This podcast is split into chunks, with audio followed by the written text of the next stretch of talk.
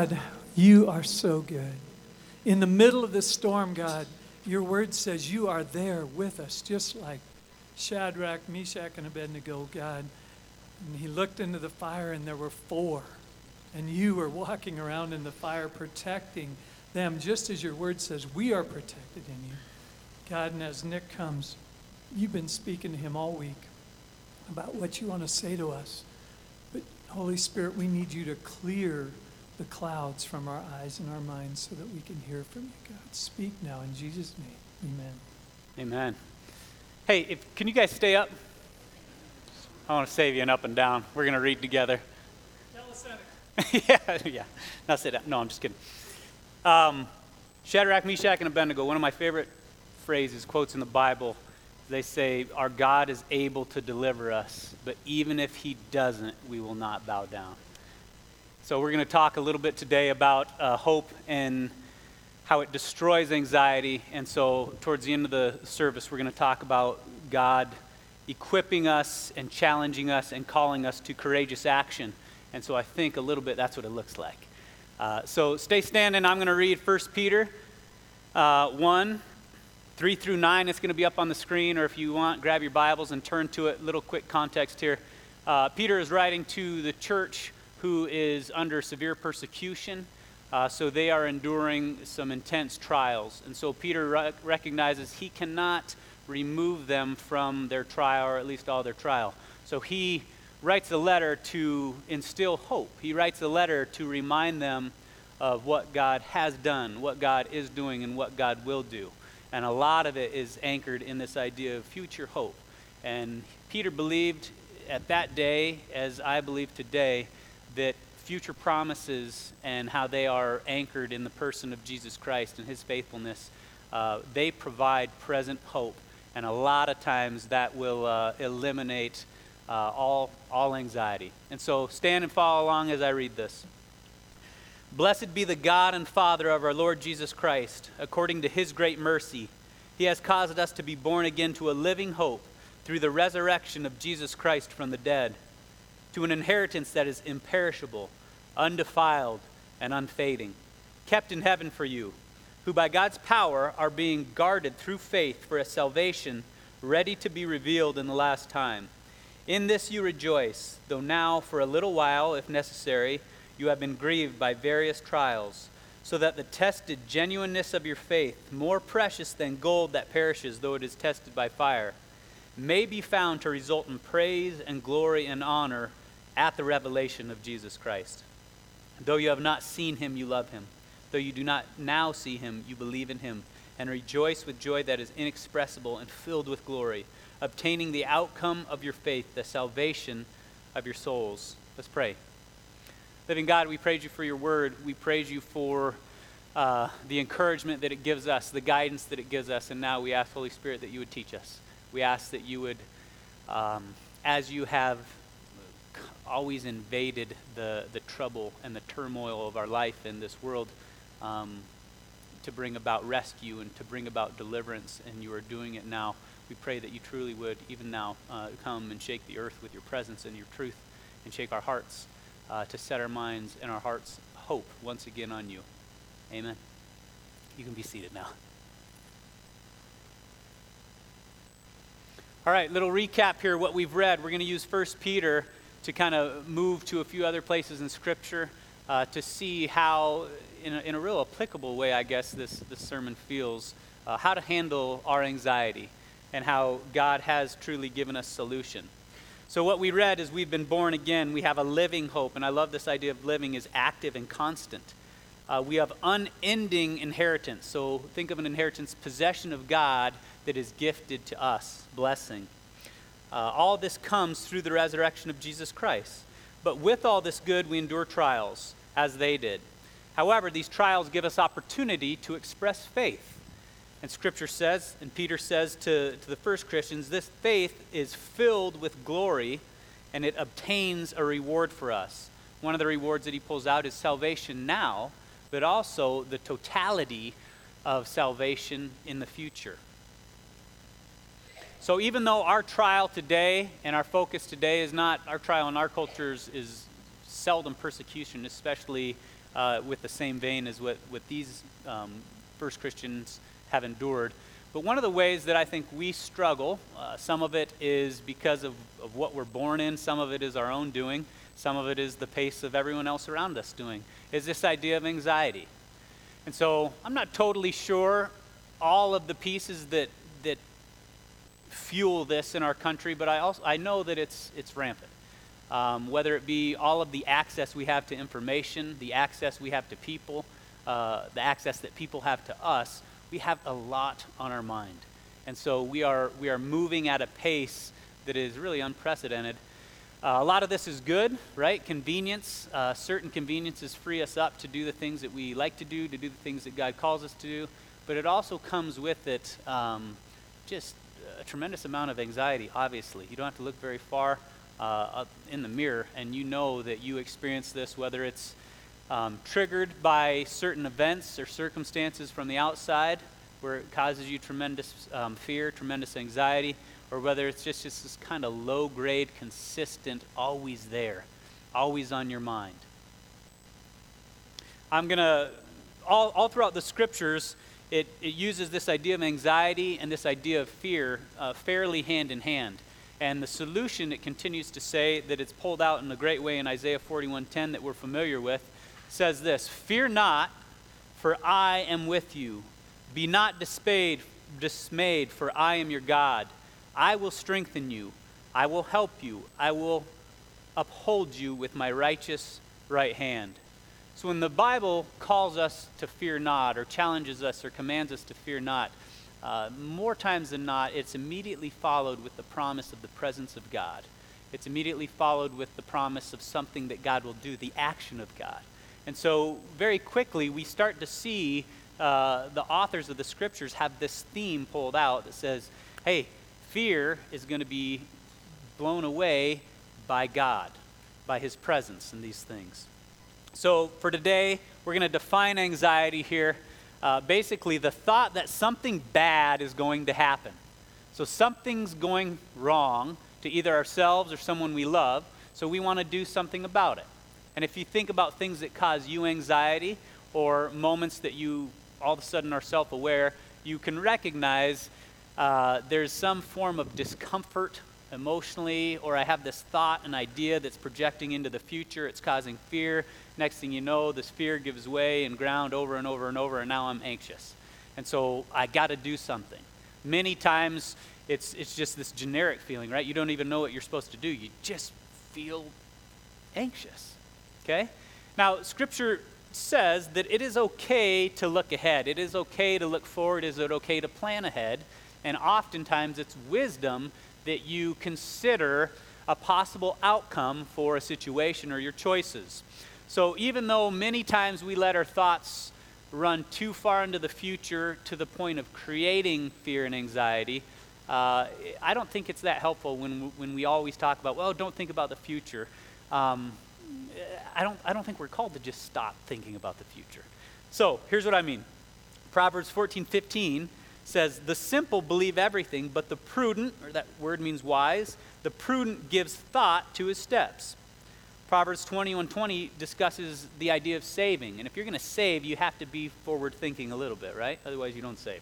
It says, Precious treasure and oil are in the wise man's dwelling, but a foolish man devours them. And then the one that I find most helpful to me personally is Proverbs 22 3. The prudent sees danger and hides himself or avoids it. The prudent sees danger and avoids it, but the simple go on and suffer for it. Many times, forward thinking or planning ahead uh, triggers or stimulates uh, healthy action. Proverbs 14 15 says, The simple believes every, or, I'm sorry, Proverbs 12 23. In all toil there is profit, but in mere talk tends only to poverty. How many times in your life does your anxiety not result in anything good? Like, did your anxiety ever do anything for you? No, most of the time it just takes place up here, right? So there's a difference between thinking ahead, seeing possible outcomes, looking for possible solutions and needs, and having that trigger and cause action. But what, what I have found and, and observed and even can relate to is more often than not, we are stuck in this just continual fear of the future, trying to, trying to control, trying to do something about it. I listened to a guy the other day, um, Christian therapist, talk about uh, how he kind of approaches and handles anxiety. And one thing that I, I, I found really helpful is he says, when you are when you are an anxious person or when you're struggling with anxiety, you tend to shrink your world. And it's specifically because something bad's going to happen, so you want to do something about it, good motive, but you try to control it. And so it's really hard to control a big world. So we tend to shrink it down to something that we feel like we can manage. So this can come in the way of, of avoidance, like how many things or people or situations or circumstances that you just all out avoid in life because you need to be in control. Or hypervigilance, where instead of just some slight precautions, you are overly precautious about everything because something bad, the other shoe is going to drop, right? And sometimes this is kind of hardwired into our personality. Other times we learn this. So if I have a, a heartache, a pain, a trial, a wound from my past that didn't go well, well, anything that smells even remotely like that, I don't like that. So I got to find a way to avoid it, control it. Um, so we do all kinds of things to shrink our world. And usually, when you freeze that image, that thought process in your head, most of the time it's a godless world most of the time it is not a world that has the God of the Bible in the center of that narrative in your head, right? It might include him by way of like an anxious prayer Oh God, don't let this happen. Uh, but seldom does those anxious thoughts and that narrative include the God of the Bible. So the, the, what's, the, what's the solution to this? If we, if we begin to catch ourselves in our anxiety. And honestly, I love when God takes something bad and turns it good, right? Uh, he redeems all things. And so when you begin to feel anxious, I think that can be a tremendous grace and gift to stop there and I think, ah, this is my cue to usher God back into the narrative that's in my head. So, if anxiety, we tend to shrink our world in order to control it, the solution is to expand grow your view of God, and you will find all of a sudden that you can afford to have a bigger world. The bigger God is to you, the bigger your world can be because you recognize you don't have to protect yourself, you don't have to control everything. C.S. Lewis gives a, a great picture of this in Prince Caspian. Aslan is the Christ character, the lion and uh, the kids haven't seen him in a long time, and Lucy, the youngest, is ready to see him, and there's a deep need for him, and so she goes out looking for him into the woods. She's seeking God. And she seeks Aslan, and she comes to find him. And as soon as she sees him, her heart leaps and rejoices, and she goes and embraces him, and he kind of rolls to the ground. And as she's tucked into his mane, she says, You've gotten bigger. And he says, Actually, I've stayed the same, but one of the things you'll notice is as, as you get bigger, I get bigger. And his point is the more that you look towards God, the bigger he will be. So, as anxiety will tend to shrink your world in order to control it or avoid it, expand your view of God and your world will grow. Ex- keep looking towards God and he will get bigger and bigger and bigger. And that will produce deeper faith. What might that look like to expand our view of God? Isaiah 26, 3, perhaps if you're to if you're going to memorize a verse, I encourage you to memorize this one. It says this You keep him in perfect peace, whose mind is stayed on you, because he trusts in you. So God promises to keep us in peace. What's our part? Stay our mind on him. Stay your mind on him and the fruit, the natural outpouring, the natural result of that will be trust. Trust and faith that leads to action that will decimate anxiety. How do we stay our mind on God? Lucy gave us a little example by running into the woods to look for him. Psalms 34 4 says, I sought the Lord, and he answered me and delivered me from all of my fears. I sought the Lord, and he answered me and delivered me from all of my fears. There's so many different ways we can seek the Lord, right? We can do it in prayer individually, we can do it in prayer together.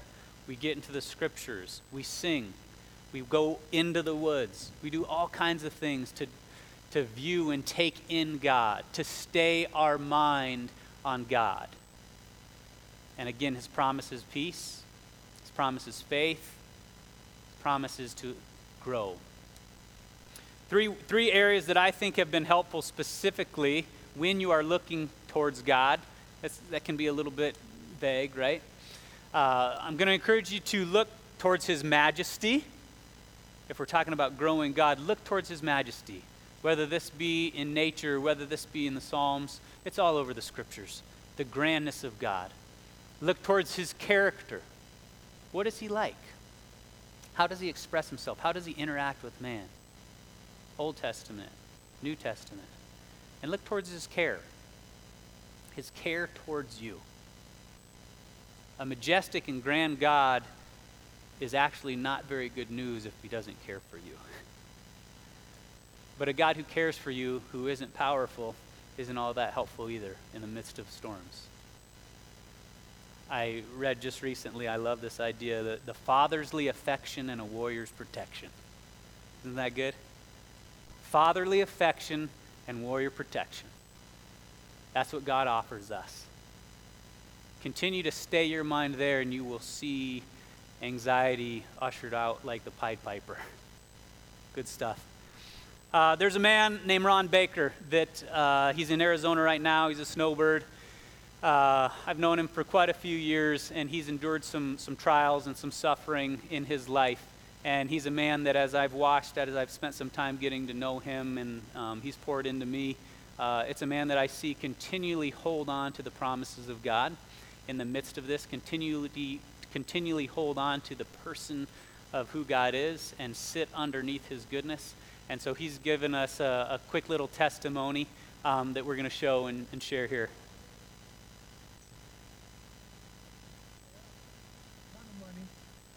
Now have nothing and I started uh, uh, about 2004. Went down with a grand mal seizure and heart attack.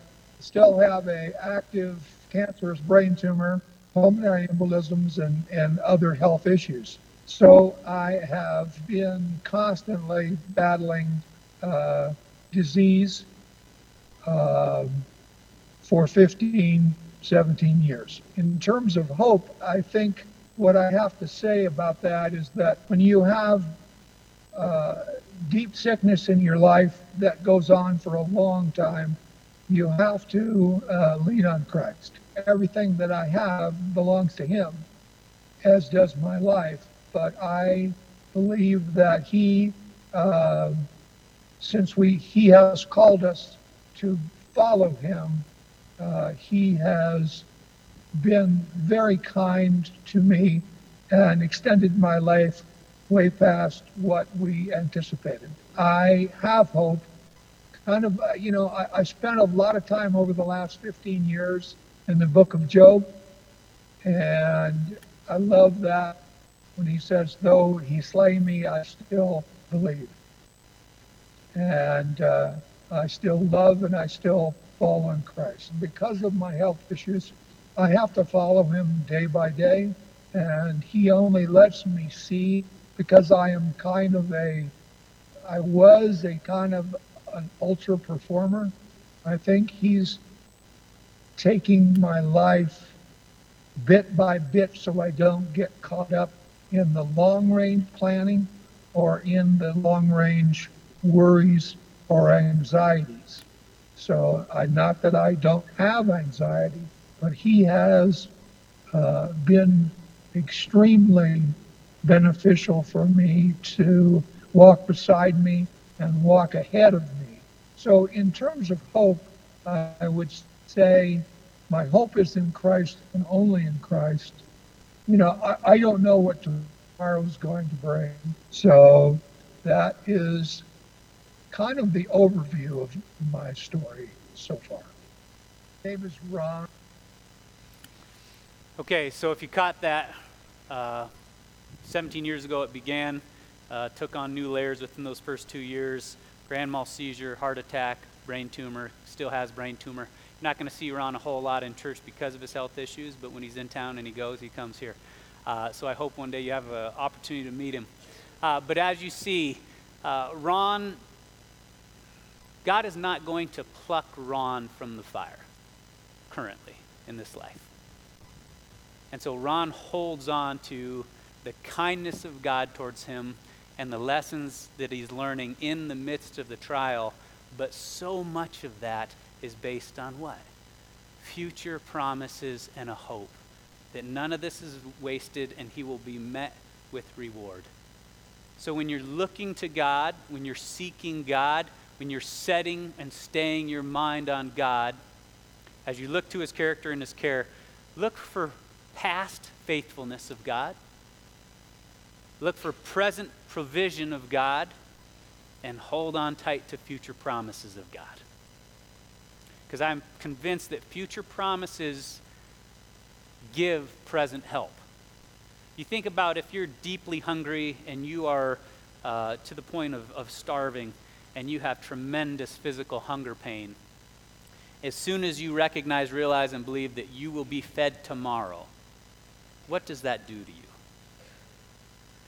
Mentally, emotionally, I'm very certain that it will remove your anxiety. It will remove your fear that has birthed as a result of that. And that's what we're shooting for. However, it's not going to directly change your hunger pains, right? Like you will still feel the physical pain of this, but the hope for tomorrow will radically do something for your peace and your purpose and your hope. Some of you heard me share this example before, but years ago, when my youngest son Brogan was uh, maybe one, two years old, uh, we took him to a firework display in town, and I thought he'd really eat it up. And fireworks started, and he jumped back in my lap. Another one popped, and he scooted closer and closer and closer to me. Third one, it was time for the real hero, so he climbed on Sherry's lap, mom. And as the fireworks started to pick up, he just turned and, and pushed his, his whole being and his, his face into Sherry. And so Sherry still enjoyed the fireworks, but she's holding her little boy, right? Because to Brogan, the fireworks were loud and scary and bright. They caused tremendous anxiety. And so he stayed his mind and he sought after and he pressed into the only thing that would bring him ultimate comfort. As Ron shared, you never know if Jesus is all you need until he's all you got. And whether this be the grand picture of your life or whether it just feel like that in these intense moments where you don't, you don't have anything else to hang on to. And you recognize Jesus is holding on to you. See, to Brogan, all of that was threatening and scary, partly because he doesn't know any better, right? Now we can we use fireworks to celebrate we can see the beauty and the glory and the grandeur of them. So we do this on purpose. But to him, it's not. There's going to be a lot of things in your life that are going to be scary and bright and loud. And I'm convinced that some of those things, whether they be uh, a divorce or a brain tumor or the death of a loved one or paralysis, big picture to God, those things are just fireworks. He's saying, I know they're loud. I know it's scary, but I'm going to use this to produce something beautiful. Stay your mind, and peace will come. One of the beauties of this is I think, I think as we focus on the faithfulness of God and the promises of God, God is going to call us to act in faith. He's going to say, I don't just want this to be philosophical. I think truth is experienced. It's learned when we experience it, right? And so he's going to call us to execute faith, to act on that which we say we believe. We call this courageous action. It's obedience that is driven by the belief that God, in fact, is good and he will make good on his promise. Just another way to say faith. I joked earlier, first service, I was up here and a stink bug kept crawling to me and I flicked it away and it turned right around and it crawled right back at me. Flicked it away, crawled right back at me. I kind of kicked it away, came and crawled on the foot that kicked it.